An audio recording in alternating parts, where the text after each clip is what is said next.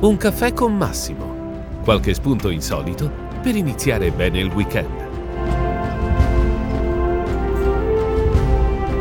Buon sabato mattina, ben ritrovati per il nostro caffè del fine settimana con cui cerco di darvi qualche spunto insolito per iniziare bene eh, il weekend. Come forse sapete, questa settimana è uscito il mio nuovo libro, L'avventura del Colosseo. Non è un romanzo, non è nemmeno un saggio di quelli, eh, come dire, classici, nel senso che vi racconto la storia incredibile eh, del Colosseo, ma portandovi all'indietro nel tempo con un viaggio che, eh, che dura 2000 anni, cioè noi arriviamo proprio eh, nel 176 d.C., nel pieno dell'attività del Colosseo, quando ormai è, è stabilito, quando i suoi marmi sono ancora eh, bianchi splendenti, quando ci sono giornate intere di giochi al suo interno e poi percorriamo eh, i secoli successivi per vedere che cosa succede, che cosa diventa eh, il Colosseo. Ma uno degli argomenti che affronto quasi subito è,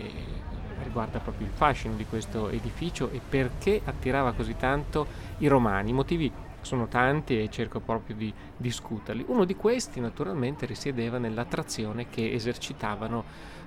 i gladiatori su tutto il pubblico, che fosse gente del popolo ma che fossero anche aristocratici, fossero anche persone eh, importanti e naturalmente anche sull'imperatore. Ci sono stati imperatori e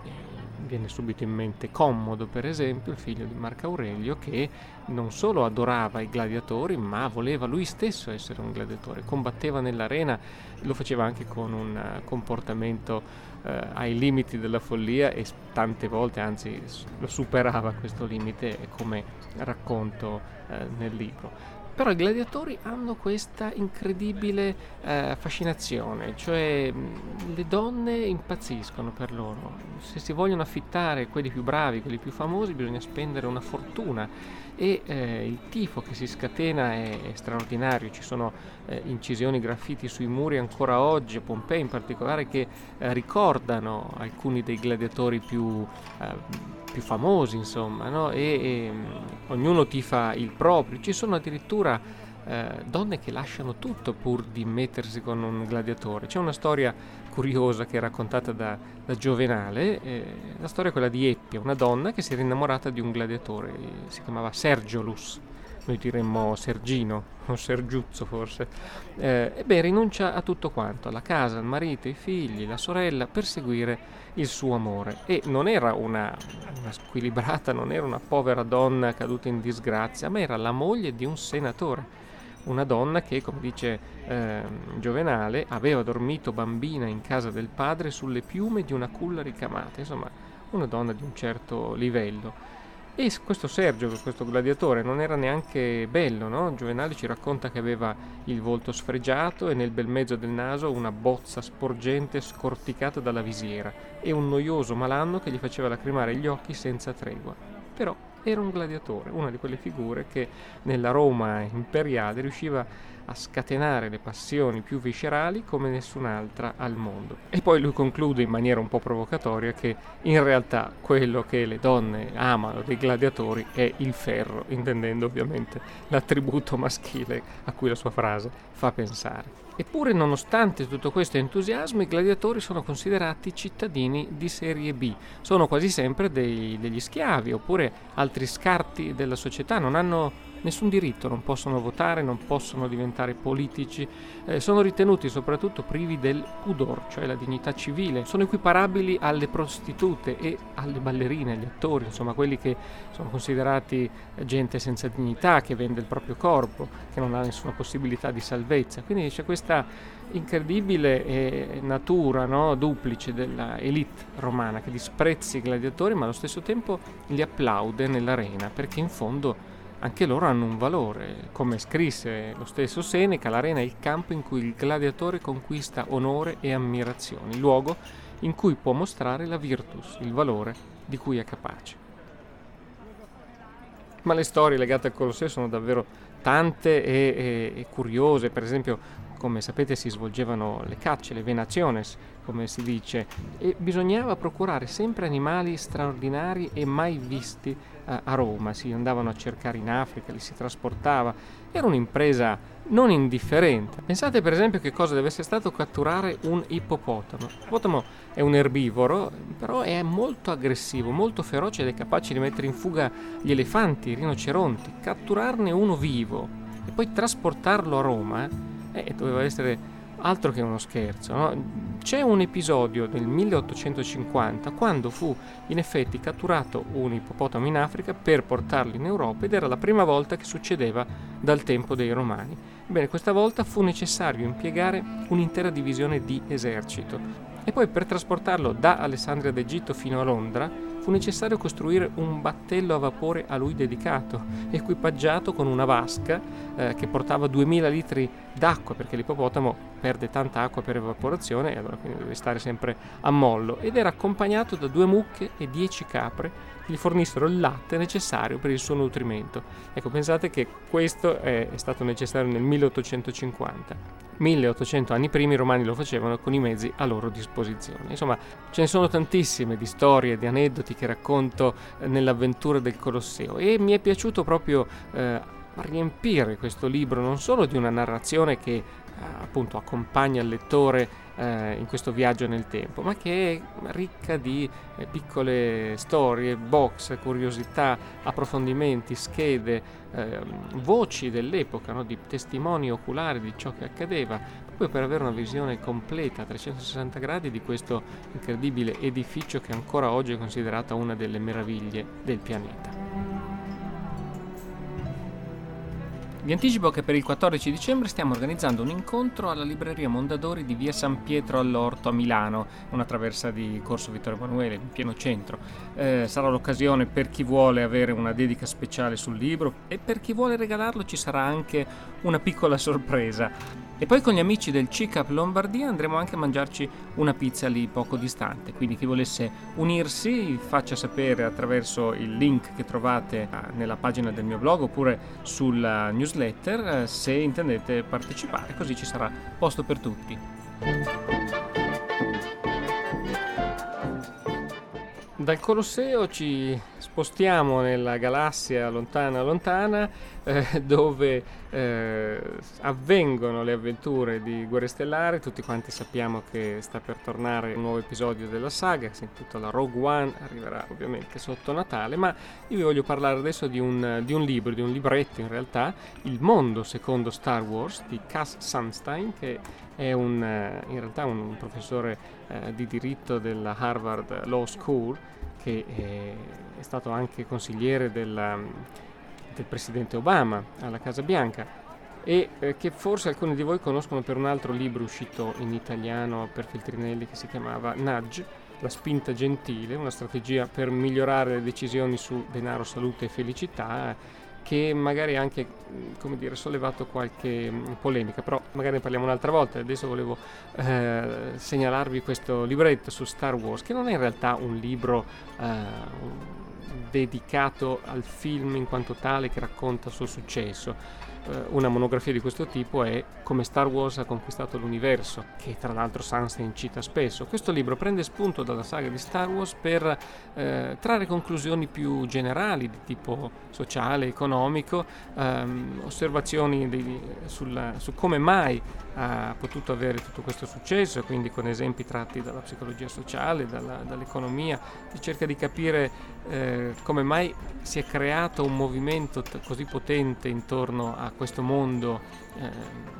fantascientifico, come invece non è successo per altri film, per altre saghe, insomma. Quindi è un, un libro che si legge volentieri non solo per i fan di Star Wars, insomma, ma anche per chi è interessato a capire la nascita eh, dei fenomeni culturali, in particolare questo di, proporzioni così epocali, quali, quali sono i motivi del, che ha una tale forza d'attrazione e soprattutto una capacità di durare nel tempo così a lungo e di rinnovarsi come sta succedendo ora nella, nella nuova vita di questa saga di Star Wars.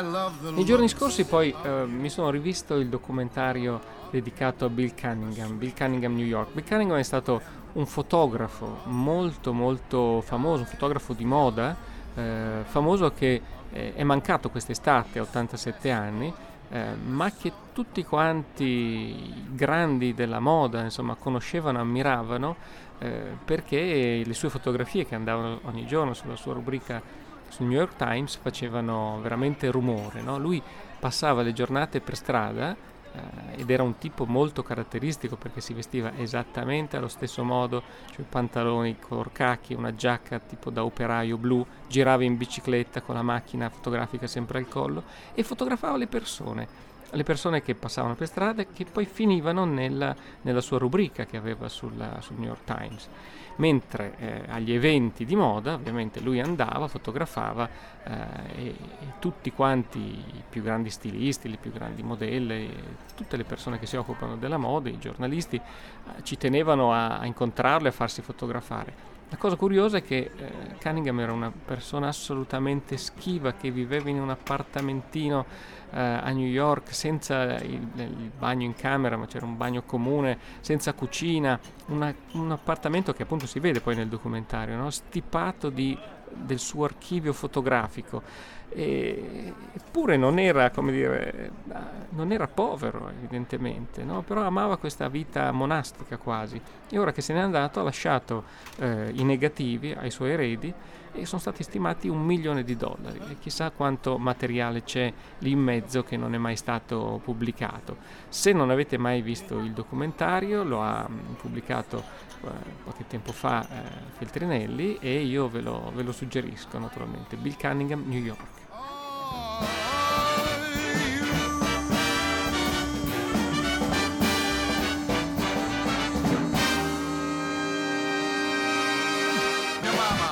Un'altra di quelle letture che si possono fare a spizzichi e bocconi, insomma, quando si ha due minuti, tre minuti, quattro minuti eh, di tempo a disposizione, non di più, è questa bellissima raccolta di Neil Gaiman.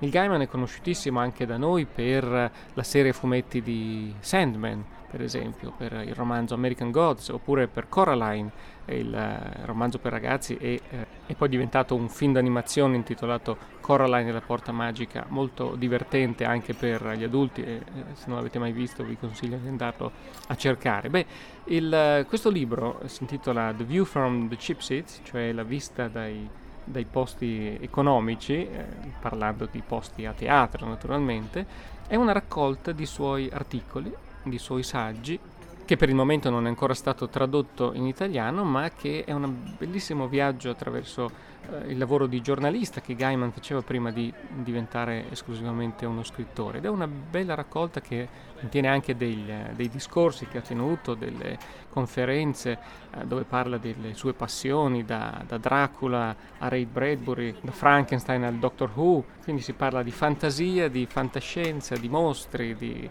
eh, veramente di cose fantastiche, ma la cosa interessante sono i ritratti delle persone che creano queste fantasie che poi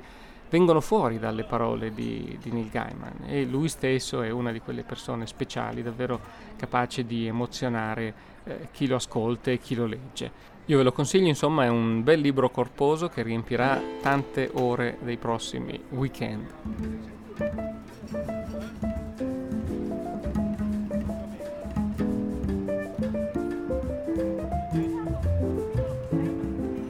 Durante il mio viaggio negli Stati Uniti del, del, mese scorso ho avuto la possibilità di scoprire un, un comico che confesso non conoscevo ma che eh, Davey mi ha, fatto, mi ha fatto conoscere ed è Jim Gaffigan che è un attore, uno scrittore americano che in realtà ha recitato anche in diversi film però non mi era mai capitato di, dire, di, di notarlo eh, finché non mi sono visto alcuni dei suoi speciali televisivi. I speciali televisivi sono dei monologhi di un'ora, un'ora e mezza circa, insomma, in cui riesce davvero a strappare le lacrime dal ridere. E naturalmente eh, bisogna conoscere l'inglese per eh, riuscire ad apprezzare l'umorismo e le, e le sfumature no? di, di, questa ironia che spesso riguarda il cibo. Lui è un, un pochino rotondo, non è, non è, in realtà obeso, però su questa passione per il cibo ci gioca spessissimo ed è uno dei pochi comici, devo dire, che negli ultimi anni sono riusciti a, a, farmi, a farmi, piangere dal ridere da, da, quanto è bravo. Se conoscete bene l'inglese, se, se vi capita di, di trovare qualcuno dei suoi speciali, io ve lo raccomando, Jim Gaffigan.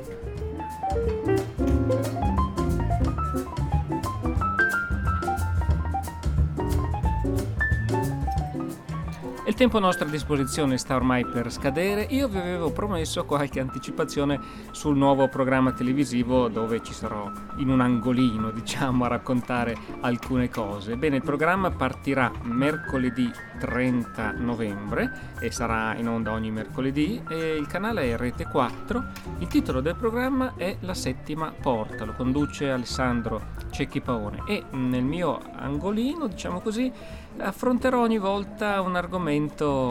misterioso, quindi non posso dirvi altro. E con questo vi ringrazio e vi do appuntamento per il nostro caffè alla prossima settimana. A presto!